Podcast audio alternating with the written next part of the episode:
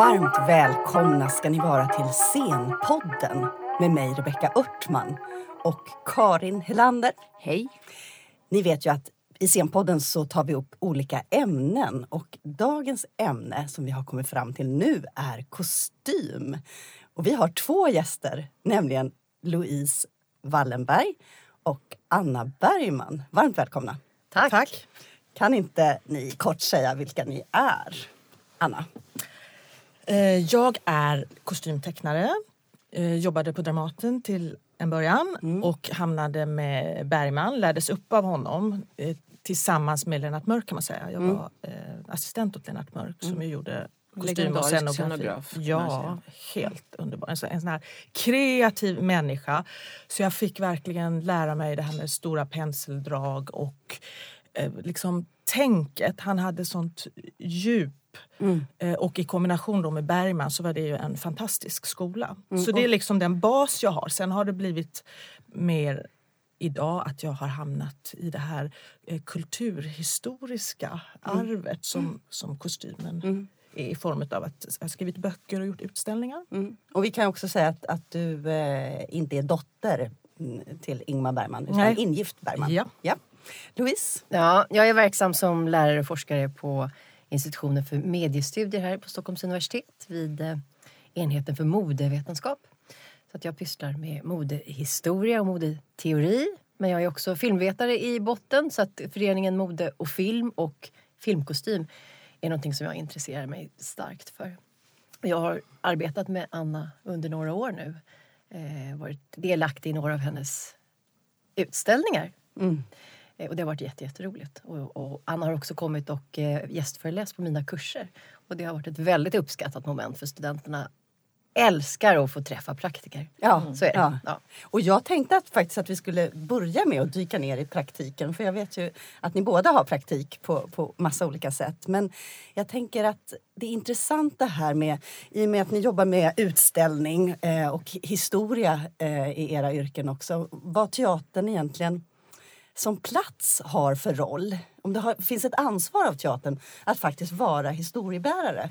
Jag tänker på om man ska vara trogen det här, puritansk trogen. Va, va, har ni några tankar kring Jag det? tycker inte det. Eh, det. Det kan ju ofta vara så att det kommer publik och säger att det där var inte korrekt och det där var inte korrekt. Och då tycker jag att då har man tittat på teater på fel sätt. Därför att som kostymtecknare så är ju uppgiften att eh, lägga till, alltså att man ska göra en förhöjning. Det är ju inte någon slags dokumentär man håller på med. Nej, nej. Eh, och, och varje kostymtecknare har ju sitt i uttryck och man har ju liksom sin signatur på något sätt. Och det ska ju ändå finnas med även om det är nya produktioner hela tiden. Eh, så att det tycker jag är en del av jobbet. Sen ska man ju ha kunskapen. För det tycker jag däremot saknas rätt så mycket i Sverige. Det här intresset för vad som är korrekt. Britterna är ju perfekta. Och, det, och då framförallt om man, om man tittar på film så gör ju de de här stora kostymdramerna. Och då gör ju de också så att de gör egna tolkningar men de, de är så himla noggranna med hur det egentligen var. Alltså vad Ja. är det korrekta? I Sverige Var, så, varje knapp liksom. Ja, Hur, hur, om man till exempel har uniformer, Ja. då är det ju jätteviktigt. Hur många centimeter var det mellan knapparna? Ja. Och, nej, men varenda liten grej, nyanser i färger och sådär. Och eh, den erfarenhet som jag har utav det arbete som vi gör i Sverige det är att vi, vi vill inte vara korrekta men vi fördjupar oss inte heller, vi hämtar inte kunskapen. För jag tycker att om man vill göra sitt eget och om man vill skala av då måste man ändå veta vad är det man tar bort. Så att det kan vara lite så här hafsigt på något sätt. Ser det ut likadant inom filmen, Louise? Det gör det absolut. Man, man håller sig inte till förlagan jätte, jätte tydligt när man skapar historisk kostym. I, ja, kanske England då, som du säger, Anna, men, men annars så tror jag det är stora friheter. Men jag tänker på det du sa, Anna.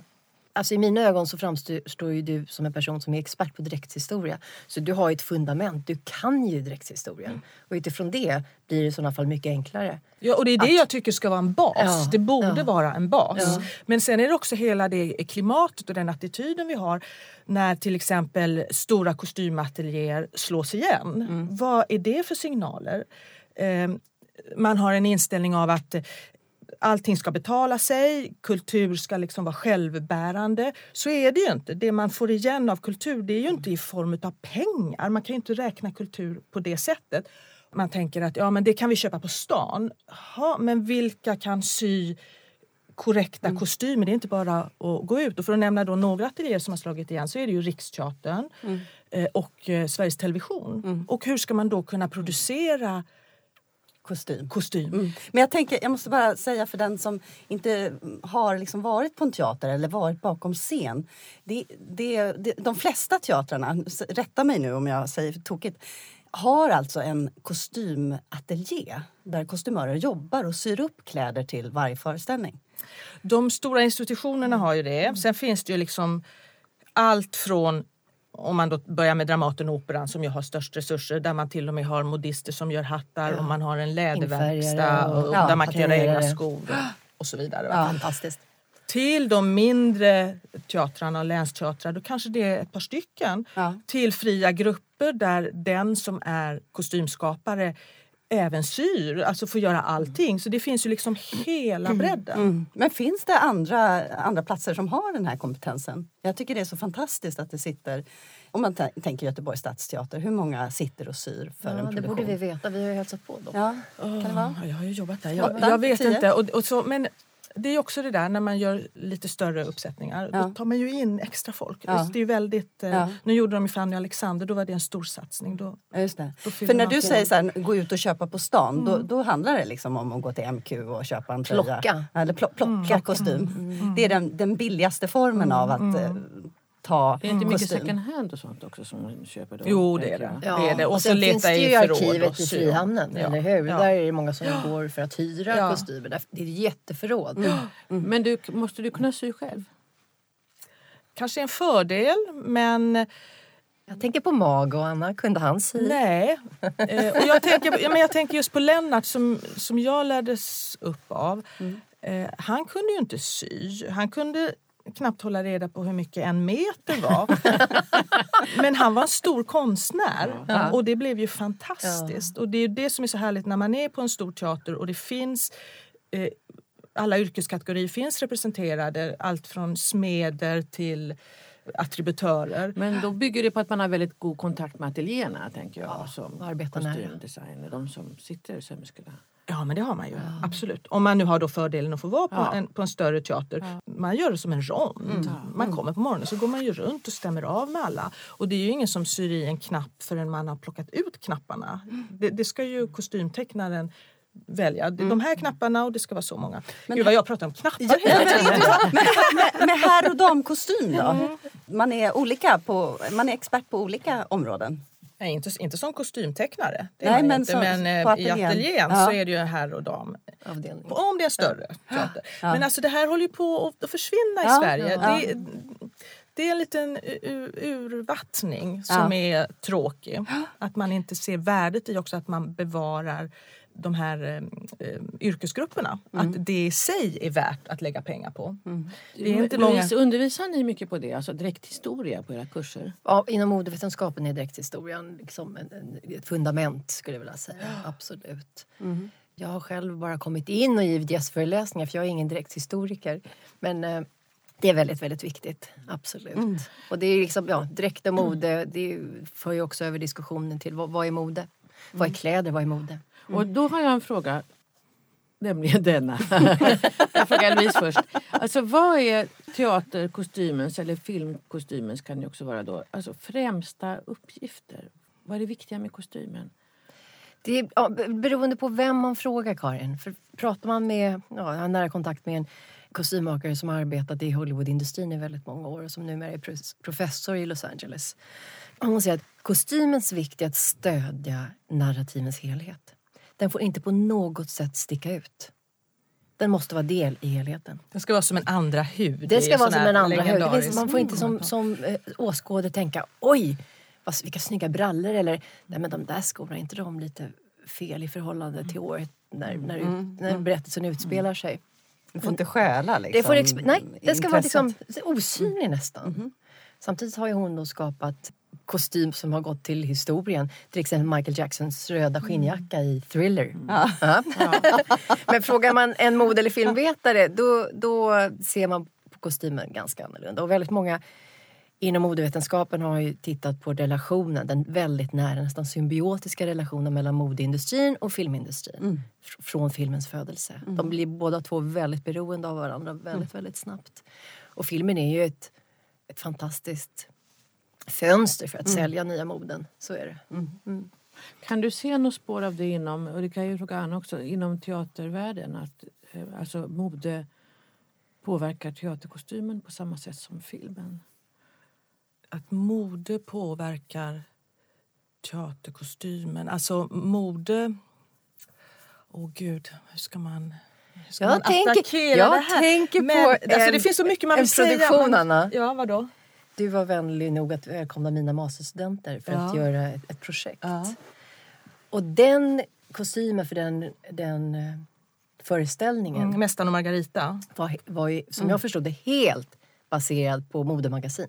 Mm. Det var så hon gick tillväga. Mm. Hon gick igenom modemagasin för att plocka och göra kostymen jag ska inte säga moderiktig, men i alla fall det var, henne, det var hennes... eh, Och det är väl det som jag tycker lite grann är det här att man inte alla gånger går på djupet.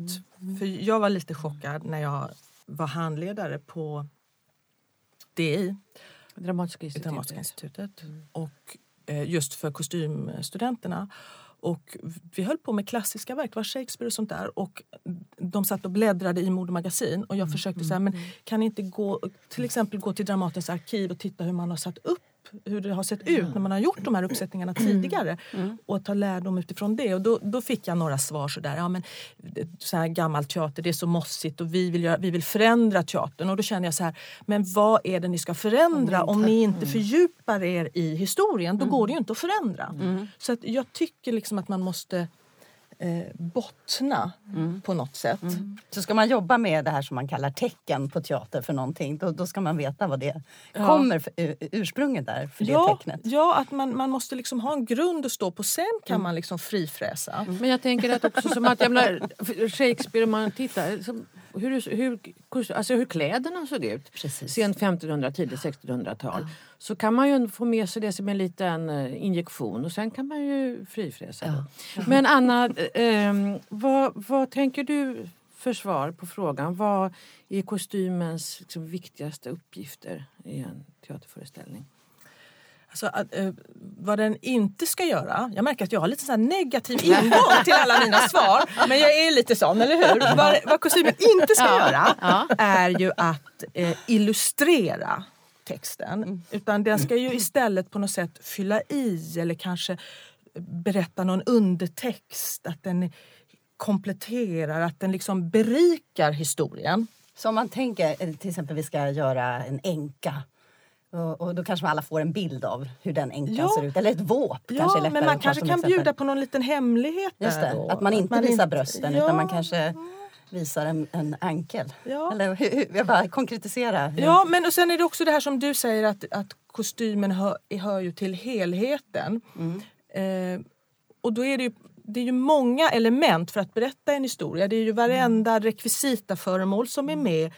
Är, alltså man måste ju kunna försvara varje liten, är det en tallrik eller en blomvas, varför är den där? Och så är det ju med kostymerna också. Och tillsammans så ska ju alla de här små elementen och så ihop med texten och, och, och scenerier och så berätta en gemensam historia. Då räcker det ju att man säger varje sak, man berättar varje sak en gång. Man behöver inte se på dekoren vad man berättar med texten utan Alltså förstår ni att det blir ett pussel, historien blir komplett med alla de här små bitarna. Men ofta samspelar det, tänker jag. För jag tänker jag börjar mina, i den andra änden då, att när jag har föreställningsanalys med studenter på teatervetenskapen då, då sönderdelar vi ofta en föreställning i olika delar och så tittar vi på varje del och sen sätter vi ihop det igen och ser hur de här delarna hänger ihop. Men om man, om vi, när vi då tittar på kostym som en del då talar vi liksom mycket om vad, vad berättar kostymen om rollen? Hur berättar kostymerna om rollens utveckling kanske Mm. från början till slut i föreställningen? Vad berättar kostymerna om rollernas olika relationer? Kan man liksom avläsa någonting i det? Vad berättar eh, kostymen om tiden, apropå historiska Mm. kostymer, eller platsen? Eller är det liksom en väldigt realistisk kostym som ser ut precis som eh, liksom, i verkligheten utanför teatern? Eller oavsett tid? Eller eh, är det väldigt symboliska liksom, kostymer som är färgsymboliska till exempel? Eller är det lite av varje och så? Så där håller vi på och donar. Men när jag börjar jobba med en pjäs då brukar jag göra så att jag skriver upp alla rollkaraktärer. Och sen när jag läser manus så plockar jag ut så att man ser Ja, det är, den personen är med när det är sommar, det är eftermiddag, det är ute, det är inne, det är den miljön och så vidare. Just så att man får hela eh, föreställningen av var den här personen är någonstans. Till exempel Mago är ju ett jätteroligt exempel. Anledningen till att han aldrig gjorde privata kläder, det var ju att han ville ha den här totala kontrollen över var de här kostymerna befann sig. Mot vilken bakgrund, med vilka andra kostymer den här kostymen då agerar. Ja, därför gjorde han aldrig privata kläder. Berätta något lite snabbt folkbildande, en minut om Mago. Vem var Mago? Mago är en av våra stora Fem decennier tror jag han var kostymtecknare. verksam. Kom hit som judisk flykting, började inom kabaré och revy, är primadonna. Modetecknare också. Ja, illustratör. Är, nej, inte modet. Nej, han gjorde inte mode på det. Han var illustratör. Ja, ja det kanske heter Modetecknare. Ja, ja, ja, ja, ja. Jag tänkte att, de, att han målade. Nu sitter eh, docent Wallenberg och nickar strängt. Modetecknare. Och eh, han var primadonnornas Favorit. ja, favorit. Ja. Och är väl mycket förknippad med eh, plymer och Ja. paljetter. Sen kom han i kontakt med Ingmar Bergman och då fick han visa en mer stram, eller vad man Både kanske och. säger, seriösare sida. Ja. Ja, både och. Ja. Mm. Så 14 eller Det första de gjorde ihop var 14 Gycklarnas afton. tillsammans eller? Någonting sånt. Han är den som har gjort flest filmer tillsammans med Ingmar Bergman. Det tänker Alltså man inte på måste jag säga. För jag tänker också Mago mer liksom revy och de här fantastiska kreationerna. Och, Han har gjort Persona kostymen till. Persona Mm. och till uh, Winterlight. Vad, vad heter han på svenska? Nattvardsgästerna. Du Nattvardsgästerna. alla- Ja. Väldigt Ja, den jag eh, nedskalat. Mm. Ja. Jag måste bara fråga, finns det något som heter grundkostym? För man, man, på teatern tycker man så här, men vad är, vad är det ne- neutrala, någon slags nollpunkt? Är det den svarta kavajen och svarta byxorna? Eller man försöker ha någonting som inte påstår så mycket? Ja, då är det väl svart då, men det är ju så trist. Så. Allting kroppen. kan ju vara en kostym. Om, en, om den som är ansvarig för kostym säger att det här är kostym, då är det kostym. Ja. Det kan ju vara en sopsäck. Bara man liksom formulerar det. Ja, men jag tänker något det. som man upplever som, mm, som eh, inte påstår någonting eller är liksom tidsenligt eller... eh, Ja, bara- men det är säkert svart då. ja, alltså bara, svarta byxor Ja. och svart tröja. Och ibland kan det ju vara sådär när det inte finns några resurser. Ja men sätt på er något svart. Och så kommer alla och det är bara det att svart, det finns ju inte en svart. För alla svarta är ju en annan färg. Ja. Så de är, det är ju mörkgrönt eller mörkbrunt eller mörkblått eller mörkrött. Så jag tycker att se massa människor i svart, det finns inget som är så oroligt för ögat ja, just som det. just det. Om man tror att man ska ha en helhet Om man där. tror att det ska bli en helhet. Ja. Så svart är svårt. Ja. Det är du, är det någon intressant. eh, uppsättning som du tycker har varit särskilt rolig att jobba med? Och varför i så fall? Spöksonaten.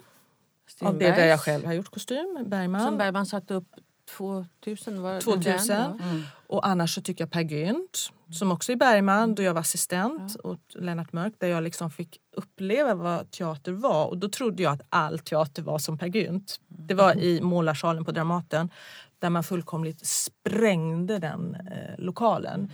Man bara tryckte in så mycket skådespelare det bara gick. Och det var bara, bara virvlade. Och Lennart gjorde ju en fantastisk scenografi och kostym. Så mycket färger. Det var otroligt. Enkel scenografi men flexibel var det. Eh, apropå spöksonaten så... Eh, för jag tänker också så här att en annan uppgift för kostymen eh, som vi inte har riktigt har talat om, eh, som inte är betraktarens öga då egentligen, eh, eller kostymdesigners eller modevetarens öga, utan som är skådespelaren. Alltså, eh, så otroligt viktigt som kostymer är för en skådespelare Mm. på scenen. Och just med Spöksonaten så av en helt annan anledning så pratade jag med Gunnel Lindblom för inte så länge sedan om just Spöksonaten och Mumien. Hon gjorde Mumien där som då är jättegammal och sitter i en garderob och låter som en papegoja. Och eh, då berättade hon om just den kostymen.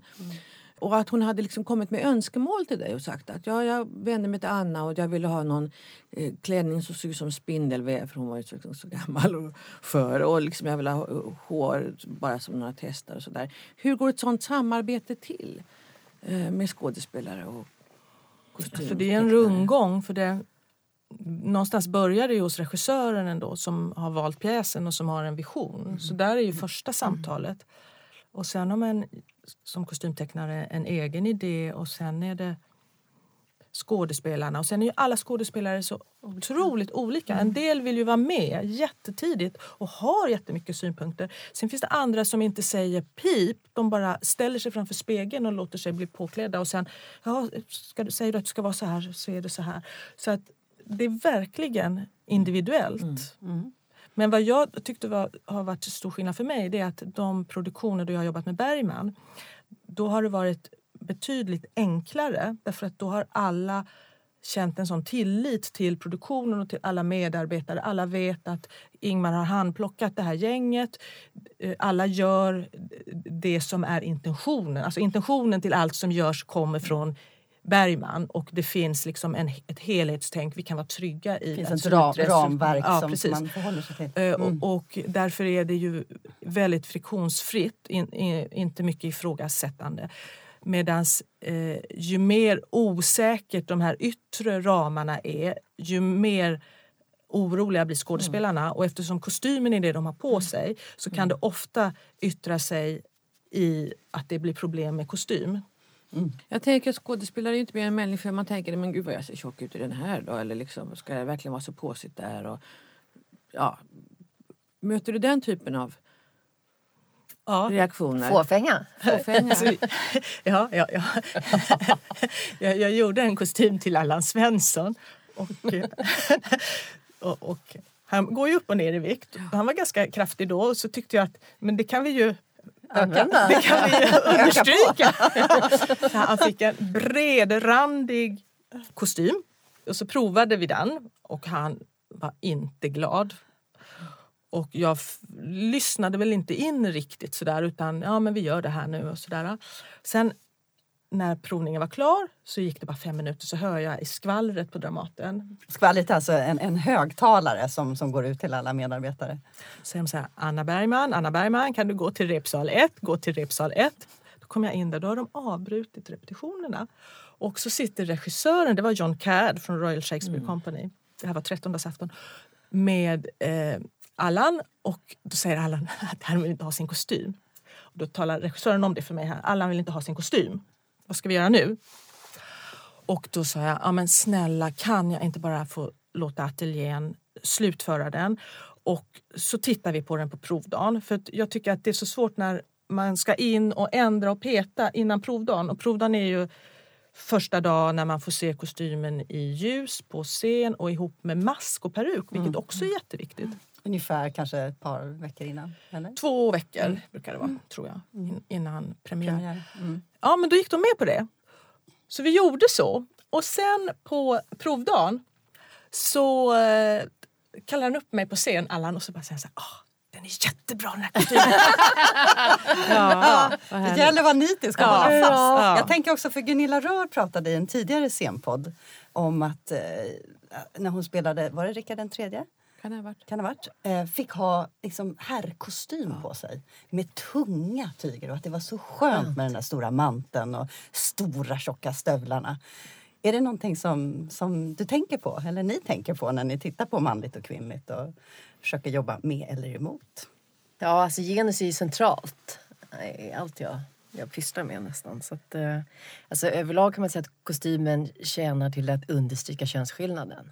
Och sen finns det exempel där kostymmakaren eller ja, filmen försöker att, att eh, blurra gränsen mellan, mellan könen. Men tänk från början, då fanns det ju så kallade kjolroller. Ja. Då var det ju när yngre män fick spela de kvinnliga rollerna Just därför att kvinnor inte fick vara på scen. Mm. Och sen vid förra sekelskiftet, då var det så här lite kittlande för då kom det plötsligt byxroller. Mm. När det var Kvinnor i- motsatt och när det mm, var kvinnor. Till, Inom exempel, främst, det, eller? ja, till, till exempel Ismael i Fanny Alexander, eh, Stina Ekblad som gör den här judiska Byxroller har ju funnits mycket i operan. Ja, Operavärlden finns mycket. Precis. Ja. Och inom vaudeville, eller Ja. hur? Sent 1800 tänker jag. Ja. Så att, och nu är det liksom steget längre när man låter de här man kan låta Hamlet plötsligt vara en kvinna. Alltså det, det är på något Ja. sätt det är dagens liksom fortsättning på det här. Eller hur? Det är liksom en ny Ja, men redan med på det då. 10-talet görs en Hamlet, en film, Ja. där en kvinna spelar Ja. Hamlet. Så att, eh, det, liksom, det, det är något lockande också. Ja. Och gör man- det, spelar hon då Ham, alltså, vad spelar hon Hamlet som? Spelar hon Hamlet som en kvinna eller spelar hon Hamlet som en man eller spelar hon Hamlet Alla som en vet, hen? alla vet att det är hon och det är den stora stjärnan, det är Asta Nielsen. Ja. Så det är helt uppenbart att det här är en av de största danska stjärnorna som är Hamlet, men som kvinna. Men, Men, man men man förhåller sig alla andra i, i, i filmen? Nej, men den, följ, den följer förlagan väldigt väl. Okej. Så att, mm, mm. Ah, ja, Men att, det just det. att, att, att våga gå över gränsen. Men också tänka, jag, det finns en vetskap om att publiken väldigt ofta blir väldigt, väldigt attraherad och lockad och intresserad. Så det finns ju också, Ja. ja. samtidigt som man är otroligt normativ kan man tycka. Men, men det finns alltid luckor. Därför att eh, vi vill så gärna... Det pratade vi om i någon annan tidigare scenpodd. Just det här med skillnaden mellan film och teater i förhållande till normer och konventioner. Att Jag inbillar mig att det ibland är lättare på scenen att leka med, med konventioner och normer, till exempel med genus. Därför att filmen ofta har liksom en slags ändå starka rottrådar i någon slags realism eller historiskt ja. berättande. eller så. Ja. Ja. Eh, vad tänker du som, som kan film och mode? Du som vet. Du som vet. Filmen utger sig för att vara en berättelse om verkligheten. Det är ett fönster ut mot verkligheten på ett Ja. annat sätt. Ja, eller, ja, Teater behöver inte göra det. Eller hur? Det kan vara fantasi, det kan vara drömmar på ett helt annat sätt. Mycket mer lekfullt. Och. Film för mig är ett slags könsteknologi som, som tjänar till att, att eh, instruera oss i hur vi ska vara i våra, i våra könsroller och i våra etniciteter och våra, vår klass och så vidare. Det är otroligt normativt. Och hur ser samarbetet ut? Alltså, finns det stora skillnader i samarbete mellan kostymdesigner och skådespelare i, i filmbranschen gentemot teaterbranschen? Hur, alltså, jobbar man på samma sätt? Ja. Alltså jag tror det är väldigt stor skillnad om man är den där stora stjärnan i en film och om man tillhör liksom övriga ensemble. Och där är man ju också inne och tassar liksom i modebranschen. Där börjar man liksom känna det här hur, hur kostym och mode interagerar med vartannat. Inte bara att, man, att det inspirerar vartannat utan även att det kan vara människor som, alltså de som arbetar inom mode kan Komma in och komma in och jobba. Ja, Och, absolut. eh, och vice versa. Och det är ju många stora, mod, eh, stora eh, skådespelare som är, tillhör ett eh, modehus kan man ju säga. Och kanske inte bara att de på röda mattan är klädda i det märket. Alicia Vikander har ju Givenchy till exempel. Catherine Deneuve, ISL. precis. Ja. Och eh, då är det ju att hon är klädd i Yves Saint Laurent både i privata offentliga sammanhang men också att hon har det som Audrey Hepburn önskemål. Ja. när hon skriver ett kontrakt. Jag vill att Yves Saint Laurent gör mina kläder. Så att det är ju väldigt liksom hur det nästlar sig in Ja, i varandra. ja. Men det är ju gammal fin tradition tänker jag. Från, jag tänker på teatern, en avhandling som vi hade på Teatervetenskapen som kom förra året av Helene Olsson som handlar om Ellen Hartman som var skådespelerska. Eh, sent 1800-tal och tidigt 1900-tal. Och som också var en stor eh, celebritet och diva. Och där hennes både privata kostymer och teaterkostymer blev liksom mode. Det är ju liksom lite samma... Men var inte skådespelarna också förr i tiden finansierade Jo, de någon, hade ju någon rik herre? Ja, de någon hade sugar, ju sugar egna, egna klänningar, Ja, ja absolut. Alltså det var ju, jag, jag har ett litet... Får jag läsa Ja, det? ja, ja. Ett, ett, ett, ehm, ett litet citat från eh, Reglementet hette det. När man alltså på Dramaten blev anlitad som skådespelare. Det här är alltså då skrivet 1907. Då var man tvungen att själv hålla sig med kostym. Kostym, Ja, ja. ja. Och damernas kostym var så mycket Det här är då för, eller hur? Ja, men för herrarna. Följande persedlar och rekvisita skola skådespelarna själva anskaffa och bekosta. Nämligen manliga skådespelare. Brukliga civila kläder av alla slag jämte huvudbonader, handskar samt skor av läder, såväl grövre som finare, vita och svarta strumpor av alla slag, halsdukar, halskragar, krås och manschetter, näsdukar samt linne av alla slag. Alla även som slag. undertrikåer, skor och knäppspännen, nipper. Och det bara fortsätter detta och Ja. det kommer till peruker och allting. Nej, Och är man då man, som du säger, då klarar man sig med några Med kostymer. basgarderob. Med en basgarderob. Man Ja. kan byta väst och, Ja. och sådär. Va? Ja. Eh, Men för kvinnorna, det är precis som du säger, Ja. man blev ju tvungen att ha en mecenat. Ja. För att man skulle kunna klara det. Och det hänger ihop med att det ansågs lite lättfotat att vara skådespelerska på den tiden. Och sen är det då liksom ännu längre sån här lista Lista, ja. för kvinnorna. Och när är det här i tid? Alltså det här var 1907. Tidigt, ja. 1907. Och jag har en annan jätterolig grej som gäller då Tora Teje till exempel. Som hade i Modelejonet. Modelejonet. Och hon var ju inte bara liksom att det var viktigt hur hon var klädd eh, privat. Alltså när hon gick ut och rastade sina hundar på Strandvägen då stod ju stan still. Och det var ju liksom komplett med handväska och handskar och det skulle matcha och med skor och, och allting. Och det var ju lika viktigt då på scen att hon var moderiktig. Alltså de struntade fullkomligt i vilken typ av roll hon gjorde. Så att kritiken, som man sa på den tiden om pressen då, handlade ju mer om, när det gäller de kvinnliga skådespelarna, vad de hade på sig än tolkning och, och roll och sådär. Harriet Bosse var ju den som liksom började bryta upp det här. Men då, jag ska läsa det här då. Det var, är, handlar om en paljettbrynja som Tora Teje har. Alltså det var en klänning som var 20 kilo tung. Nu kan vi prata tyngd i kostymen alltså. Ja! Och då skriver en, en kritiker så här. I de lidelsefulla ögonblicken var hon, alltså Tora Teje, så intensiv att man glömde den dyrbara, i färg kanske inte fullt lyckade jätterosetten som satt under sätet på en så elegant klänning att man som sparsam medborgare måste hoppas att den ej ingår i nästa års deficit utan betalas av den ej minst i denna roll stora och stilfulla konstnärinnan själv.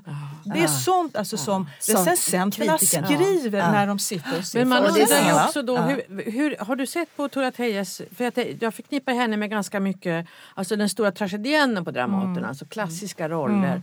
Och det är ju inte nytt i, i teaterhistoria att man spelar antiken i liksom tidens mode eller så. Men gjorde hon det även i den här typen av klassiska roller? Alltså att hon Ehm, var moderiktig? Alltså det var ju så att i, i de uppsättningar som var samtida, där var det ju då regel att man skulle hålla sig med egen kostym. När det kom till historiska uppsättningar då var det ju lite annorlunda och det fanns ju en kostymateljé. Och jag har inte riktigt liksom fattat hur det, hur, hur det där funkade för det fanns ju ingen kostymtecknare. Det fanns ju ingen som var liksom ansvarig för hur det skulle se ut. Eh, Men det känns ändå som att den här kostymateljén kanske bestämde lite över de, de andra skådespelarna medan de här primadonnorna och Ja, de divorna, så här, ganska ja, och, och så var det ju med regissören Ja, också för att regissören skulle ju ge 17 i att ge någon personregi. Det ingick inte alls i Nej, regissörens uppgift. nej. Utan vad regissören höll reda på det var var eh, skådespelarna gjorde sina entréer och sortier. När man gjorde de här historiska uppsättningarna, om det var grekiska dramer eller vad det var för någonting, då fanns det postorderfirmor. En hette Verchoflotov. De låg i, i Österrike och Tyskland och sådär. Och alla stora teaterhus och operahus i hela Europa använde de här. Så att man kunde se en uppsättning i Paris med likadan kostymering och rekvisita som man hade i Stockholm. Där behövde då inte skådespelarna själva gå in och bekosta det. Ja, just det. Men hörni, ni har ju jobbat med så, så många saker och framförallt har ni jobbat tillsammans. Kan ni inte berätta lite om ert samarbete och hur det kommer sig att ni en från akademin och en praktiker. Ja, men vi kom i kontakt med varandra 2007 kanske. Där det var en stor magutställning på Judiska museet. Ja, just det. Men frågan är om vi överhuvudtaget träffades på utställning eller om Yvonne satte oss i kontakt. För sen skulle jag prata mago i New York och då ville jag hemskt gärna, eller de ville väldigt gärna göra en liten miniutställning och använda dina och din mans fotografier. Men efter det så har vi kommit att, att Och vad har ni samarbeta. samarbetat Vi har ju haft väldigt stora visioner. Därför Ja, det har vi, vi. startade någonting som hette Stockholm Costume and Fashion Institute. Som nu är en konkurs. Det är bara ett minne blott. Nej, Mm. är det? Vad tråkigt. Och inom ramen för, för Och det där var det ju... institutet hann vi göra två utställningar. Ja, vi gjorde två utställningar. Och varför vi då möttes där det var ju därför att vi anser ju att mode och kostym interagerar med vartannat på många plan. Att det inspirerar vartannat och det är vi var inne och nosade lite på det tidigare att, att um, modeskapare kan skapa kostym för scen och film och, och vice versa. Och vad ambitionen med det var, var ju att det så småningom skulle bli ett museum och att vi skulle bygga upp en Stor samling. samling. Bevara, lyfta fram de olika yrkeskategoriernas kompetens. Precis. Ja, Ja, Så att, eh, jag samlade ju in mycket från institutioner och teatrar. Och privatpersoner. Ja. Men var finns de sakerna nu då? Det är... De har... Det, det är inte riktigt eh, offentligt än, Nej, men- men, de är omhändertagna av en statlig institution. Ja, vad det kommer att... kommer läsa om det i tidningen Ja, ni kommer att få läsa om det då kan man andas ut lite i alla fall på det viset. Då. Så att det har- blev lite, lite nytta utav det. Ja. Ja, Eh, idén var jättegod. Och det fanns ett väldigt stort intresse. Jag menar båda ja. Och då gjorde vi en, en jätteutställning i Slakthusområdet Ja. som hette Kostym kontra mode. Ja. Men det slår mig nu, det är väl också många modedesigners som har gjort kostym på senare år? Ja, och även tidigt Karin. Ja. Jätte, Men ge jättetidigt. exempel från då och nu. Ja, Carl Gille, en eh, modeskapare i Stockholm under 10-20-tal. Han gör kostymen till Maurits Stillers Erotikon som kommer 1920 i vilken Tora Teje spelar en av huvudrollerna. Och som du säger Anna, det, samma gällde då filmrecensionerna. Man fokuserade på vad kvinnorna hade på sig. Och Tora Teje var verkligen i, liksom, i centrum. När, när förändrades det här? Måste jag bara, du, du sa att det, att det skedde någon förändring. Man skrev först om kostymerna. Men Eh, Men man kan säga att Strindberg var den som var bland de första att poängtera vikten av kostym. Han skrev faktiskt till och med i Fröken Julie vad Kristin och Jean ska ha på sig. Det, det hittar man inte så mycket alltså om man tittar på äldre... i eh, dramatik? Nej, Nej. och att för honom så, så um, var kläderna symbolladdade. Antingen av- skulle det vara liksom att det var av praktisk art, att de liksom fyllde en funktion, eller så var det symboliskt. Och han föraktade den här klädlyxen som förekom. Vänta, det här är bara en mening. Det här Ja, är ja, mitt ja. sista som Ja. jag har. Ja. Eh, då skriver han, han hade ju sin egna teater, Intima teatern. Och så Barnabadtorget finns fortfarande kvar, Strindbergs intima Ja. teater. Och då skrev han ett öppet brev till sin personal där. Och då ska jag bara läsa en mening där i.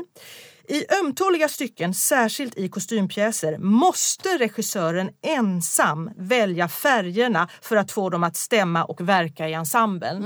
Bara det är ju ett bevis på hur rörigt det var på scen när alla kom in klädda precis hur de ville. Men det måste ju, jag tänker sen när den moderna regin kommer, där slutet på 10-talet och 20-talet, att det ändå finns en helhetsvilja att alla delar på scenen ska liksom, tillsammans Helhet. bära en konstnärlig helhet.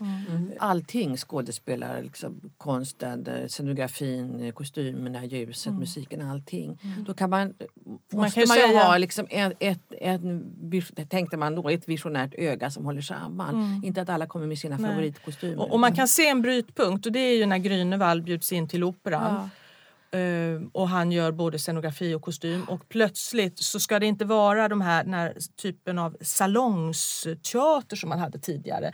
Att, att skådespelarna såg ut likadant som publiken i i salongen. Salongen. Ja, och, och att de ofta de kanske satt i, det var någon salong uppbyggd med lite palmer och någon soffa och där satt de och så liksom för sig gick det här skådespelet. Utan nu helt plötsligt så skulle scenografin eller dekoren som man sa, det skulle vara känslor och Grünewald mm. Färgsprakande, expressionistiska. och kostymerna också, de skulle förmedla Ja. känslor. Det skulle inte vara verklighetsförankrat. Men det här var ju tidigt 20-tal. 1920-tal. Ja. Men, 21 tror jag han kom Ja, till. men Louise, modeskapare som gjort kostym. Ja. Valentino, Christian Lacroix, till exempel. De har gjort kostymer både för opera och ballett till exempel. Men sen är det väldigt många modeskapare som också har gjort filmkostym. Och det är som jag tidigare nämnde, ja, redan från tidigt 20-tal som, som det här händer. Det här liksom, samarbetet eh, på Mm. kostymnivå. Chanel började redan tidigt 30-tal i Hollywood göra kostym. Hon gör sedermera kostym i Alain Renés Mm. eh, Last year at Marienbad 1961. Så det är liksom 30-årsspann där. Hon jobbar väl med Svenska Baletten till ja, och med? Ja visst. Och Dior har gjort filmkostym. Det tänker vi väldigt sällan på. Bland annat kostymer för Marlene Dietrich i Hitchcocks Rampfeber 1950. Eh, Miuccia Prada.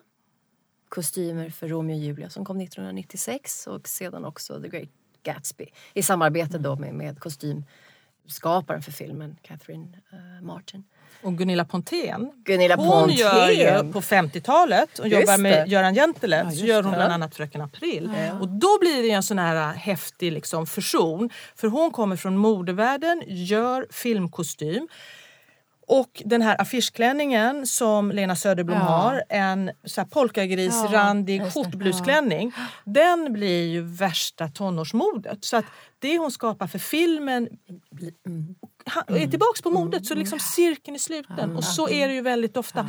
Och det var det här vi tyckte var roligt och intressant och när vi jobbade med Stockholm Costume and Fashion Institute. Så, Den konstanta dialogen ja, och att det var en anledning att vi skulle samarbeta. Ja. Ja, intressant. Så det där är liksom ursprunget Ja. till, till ert giftermål, Ja. så att säga. Ja. Ja. ja, det kan man Och säga. våran skilsmässa kanske. Eran död. Men Anna, visst finns det också mode... Usch vad hemskt, jag vet. Men visst finns det också modedesigners idag som gör kostym för teatern? Jag tänker Bea... Bea, eh, Camilla Thulin. Hon gör ju verkligen... Ja. Jag tänker på opera och så. Det känns ju mer som det där kulturarvet, kulturbäraren av historiska kostymer. Mm, jag håller med dig.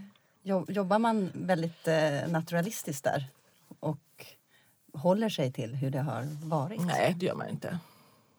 Det som är roligt med opera är att man får ju överdriva där. Man Ja. får liksom ta i.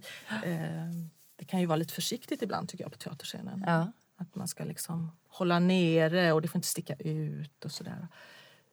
Det, det är ju roligt Just samtidigt. nu är det så. Ja. Inte, inte när Grünewald höll på. Nej, inte när Grünewald höll på. Men, eh, Men jag hoppas tänker på en bok, det kom en bok ganska nyligen, jättefin tycker jag, av en scenograf och som också har gjort kostymer, Lars-Åke Tessman, om sitt scenografiarbete. Han skriver också en del om kostym och att han också från början ofta gjorde kostym men sen så tyckte han att det blev ohanterligt mycket. Och han jobbade ju, eller jobbar väldigt mycket inom operan just. Men eh, det är också intressant med samarbetet mellan scenograf och kostymdesigner. Ibland är det samma, ibland är det inte samma. Hur, hur har du jobbat? Inom, eh, jag har gjort båda delarna. In, inom film är det ju alltid uppdelat och det är ju just för att det är så, så omfattande. Precis då som, som Tessman upplever det inom operan. Och det kan jag förstå för det är också väldigt stora produktioner ofta inom opera och körer och det kan ju liksom, flera flera, hundra flera hundra kostymer. kostymer. Inom teater så är det ju, kan det ju vara mycket mindre format. Och när jag började då var det ju alltid så att jag gjorde scenografi och kostym. För då, började jag, då var det ju små produktioner och det, då kan man inte ha en, någon som kommer in och ska göra två kostymer. Det, det går liksom inte. Men sen finns det ju också en falang bland teaterscenograferna eh, som inte vill dela på det här utan de anser att det hänger ihop och att kostymen kompletterar scenografin. Eh, till exempel eh, Bente Lyckemöller, Gunilla Palmstierna Weiss. De liksom äger alltid hela projektet. Eh, och det, jag tycker att det är lite problematiskt när man delar på det. Att man, att Men det, blir där någon måste slags vara jätteklurigt. Ja. Jag tänker på, vi hade Rebecca Afzelius här som pratade om att få göra hela gubben. Att inte bara göra mask Ja. utan också kunna göra kostymen. Att det, det hänger också ihop. Ja, alltså, allt där hänger har det ihop. också, och det har också blivit eh, mer och mer en, en konflikt där. Därför när jag började då, då hörde det till att man som kostymtecknare hade en vision om frisyr och hatt och sådär. Och nu så eh, är det ju alltså de som kommer ut och är nyutbildade de har ju lärt sig att de äger ju liksom sitt konstnärskap. Och man blir väl uppmanad som kostymtecknare mer att man lämnar liksom ansiktet tomt. Eh, men det, det, det, har liksom, det är som att alla, alla yrkesgrupper har liksom höjts i status. För man är, man är ljusdesigner Mm. och man är, all, alla är liksom Experter, Experter. och konstnärer. Mm. Eh, Så att snart kommer det att bli som det är inom film numera. Att man har en övergripande, jag vet inte vad heter det på engelska. Set designers. Ja, som liksom är ansvarig för att hålla ihop alla de här scenografen, eh, scenograf, mask, ljus, ljud, att det blir liksom en... Ja. Mm. förr så var det ju inom teatern, då var det ju scenografen som var den personen. Ja. Som hade över... Så att man kan säga att scenografen har liksom tappat lite i, ja Ansvarsfrågan. faktiskt idag. Men Anna, jag undrar också, för ibland de större teatrarna de har ju möjlighet att eh, flyga in någon internationell stjärna. Så att någon internationell stjärna sitter någon helt annanstans i världen och skapar scenografi till exempel till en föreställning eh, för vilken kanske kostymskaparen sitter in-house. Och, jag menar, Mm. och det kan ju också bli totalkrock. Eller, Det kan ju bli jättekonstigt. ja. Men ja. När jag jobbade med, med, med John Cadd, med den här 13 afton med Allan Svensson, då träffade jag ju eh, John Cadd, då, regissören, två gånger innan vi började repetera. Först träffades vi och så berättade han hur han hade tänkt sig det hela. Sen gjorde jag alla skisser och så visade jag skisserna och då var det liksom bra, bra, bra, inte bra, inte bra, bra, bra, bra, bra. Ja. Och sen började vi repetera. Och eh, scenografen träffade jag också bara två gånger. Det var Ja. jättekonstigt. Ja. Och annars så är det dialog och samtal långt innan, Ja. Innan med- ni börjar sätta er och rita. Ja, eller? och med Bergman då, då började vi ju ett år innan eh, premiär med de första samtalen. Och sen var det ju, det var ju vissa perioder då vi faktiskt träffades varje dag. Mm. Eh, och sen så mattades det ut liksom. Vi skulle vara klara med vårt när skådespelarna sen kom in. Jag tänker att det är sådär. enormt grundarbete som måste kännas när ni går upp på repetitionsgolvet. Ja, jag gillar ju det det där eller att vi inte. liksom hade de där sittningarna och att man gick igenom hela pjäsen i den här scenografin då som, som man bygger upp och flyttar små gubbar och, och spelar igenom hela rollen. och sådär. Och, och då kommer det upp sånt där, ja men gud, ja, det här dokumentet, nu stoppar han det i fickan. Då måste du se till att han har en ficka, men en inneficka, vi behöver inte se den. Och, sådär. Ja, hur stort är dokumentet? Jaha, men då så allt förberett när repetitionerna började. Då hängde en reprock där med en ficka där man fick i dokumentet. Och så bara, liksom bara flyter. på. börjar man inte ens hålla på och tjafsa. Nej. Var ska han lägga pappret? Och så går det tre repetitioner. Men det blir inte så mycket devising där då. Nej. Du suckar Anna. Ja. Det var inte ditt rätta element kanske. Men då ställer jag en annan fråga till Louise. Eh, hur ser forskningen ut vad det gäller kostym? Kostymforskning?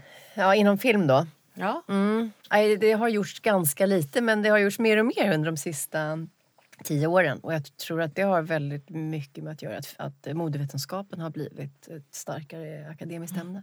Så det är egentligen modevetarna som har börjat intressera sig för kopplingen mellan mode och film och fått med filmvetare på tåget. Så nu, nu är det ett, ett, ett växande fält. Men, vill jag påpeka, det är fortfarande så eh, från liksom starten där i början av 90-talet fram till idag att det är kvinnors kostym som till 90 procent hamnar liksom i fokus.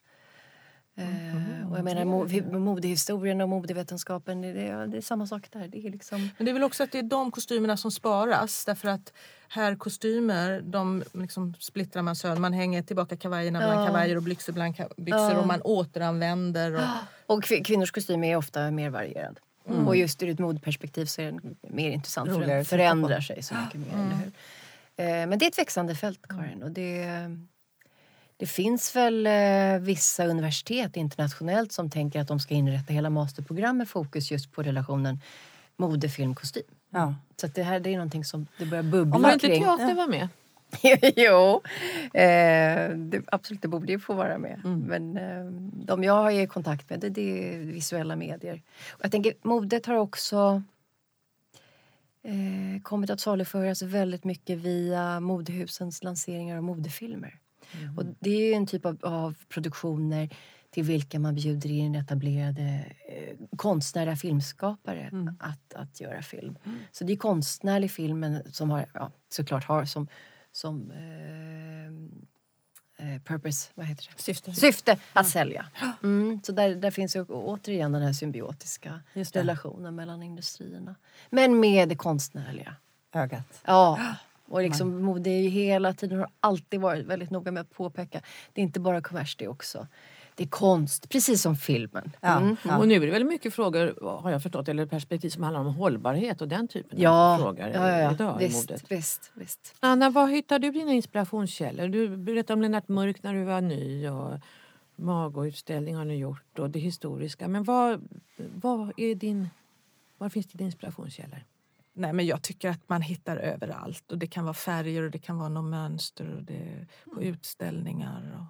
Och, Finns det någon epok någonstans placerad i världen som du tycker har varit särskilt intressant eller som har gett dig Ja, men jag är ju extra? intresserad av förra sekelskiftet och det har ju att göra med att jag har liksom hamnat mycket bland eh, Strindberg och Ibsen och, och, och den tiden. Mm, mm. Alltså för mig så var det sån självklarhet eftersom jag, jag hamnade på Dramaten liksom på en gång. Det var inte de här fria grupperna och, och det. Och det var så mycket Strindberg där. Jag kom ju dit Du var jätteung. 86. Ja. Ja, och för mig fanns det liksom inte på kartan att man skulle stoppa in liksom något samtida element eller sådär. Utan jag gick igång jättemycket på det här. Hur, hur var husorna klädda och hur var hierarkin och, och, och, och vad betyder olika eh, plagg. Och, eh, till exempel i, om vi pratar om Fröken Julie igen, så eh, grevens stövlar till exempel. Det, det, jag tycker det är så häftigt liksom hur Strindberg där låter de här stövlarna stå inne på scen. Man pratar om greven, men man får aldrig se honom under hela pjäsen. Han har inga repliker, ingenting. Men de där stövlarna står där som någon slags hot hela tiden. Att liksom jobba på det sättet. Mm. Det blev så sorgligt det här med konkursen och er skilsmässa tyckte jag. Har ni, eh, eh kan ni bli sambo igen? Har ni några projekt igen tillsammans som ni kan våga Alltså, tänka det på? pågår ju vi har ju lite... ja. Vi drömmer om att göra en utställning eh, med titeln Extravaganza. Med fokus på scen och filmkostym som verkligen sticker ut. Åh. Och eh, hoppas att den ska kunna visas just i en sal också som är väldigt extravagant. Det är ett Man projekt kan vi säga att vi fortsätter med eh, utställningar som Ja. har med mode och kostym att göra. Men inte under då Stockholm Costume and Fashion Institutes tak Ja. eller plattform. Ja. Men då har vi kanske flera utställningar att se fram emot, tänker jag. Och forskning och kostymer. Och föreställningar. Tack Anna och Louise för att ni kom till Scenpodden och pratade kostym med oss. Tack så Tack mycket. för att vi fick komma. Och tack Karin. Tack! Tack. Ni möter oss igen om ett par veckor, då med en eller flera spännande gäster. Missa inte det.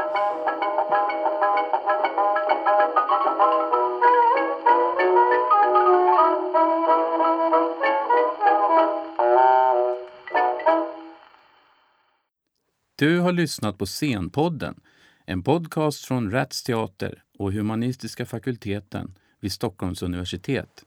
Podden spelas in på Språkstudion och tekniker är Henrik Nordgren.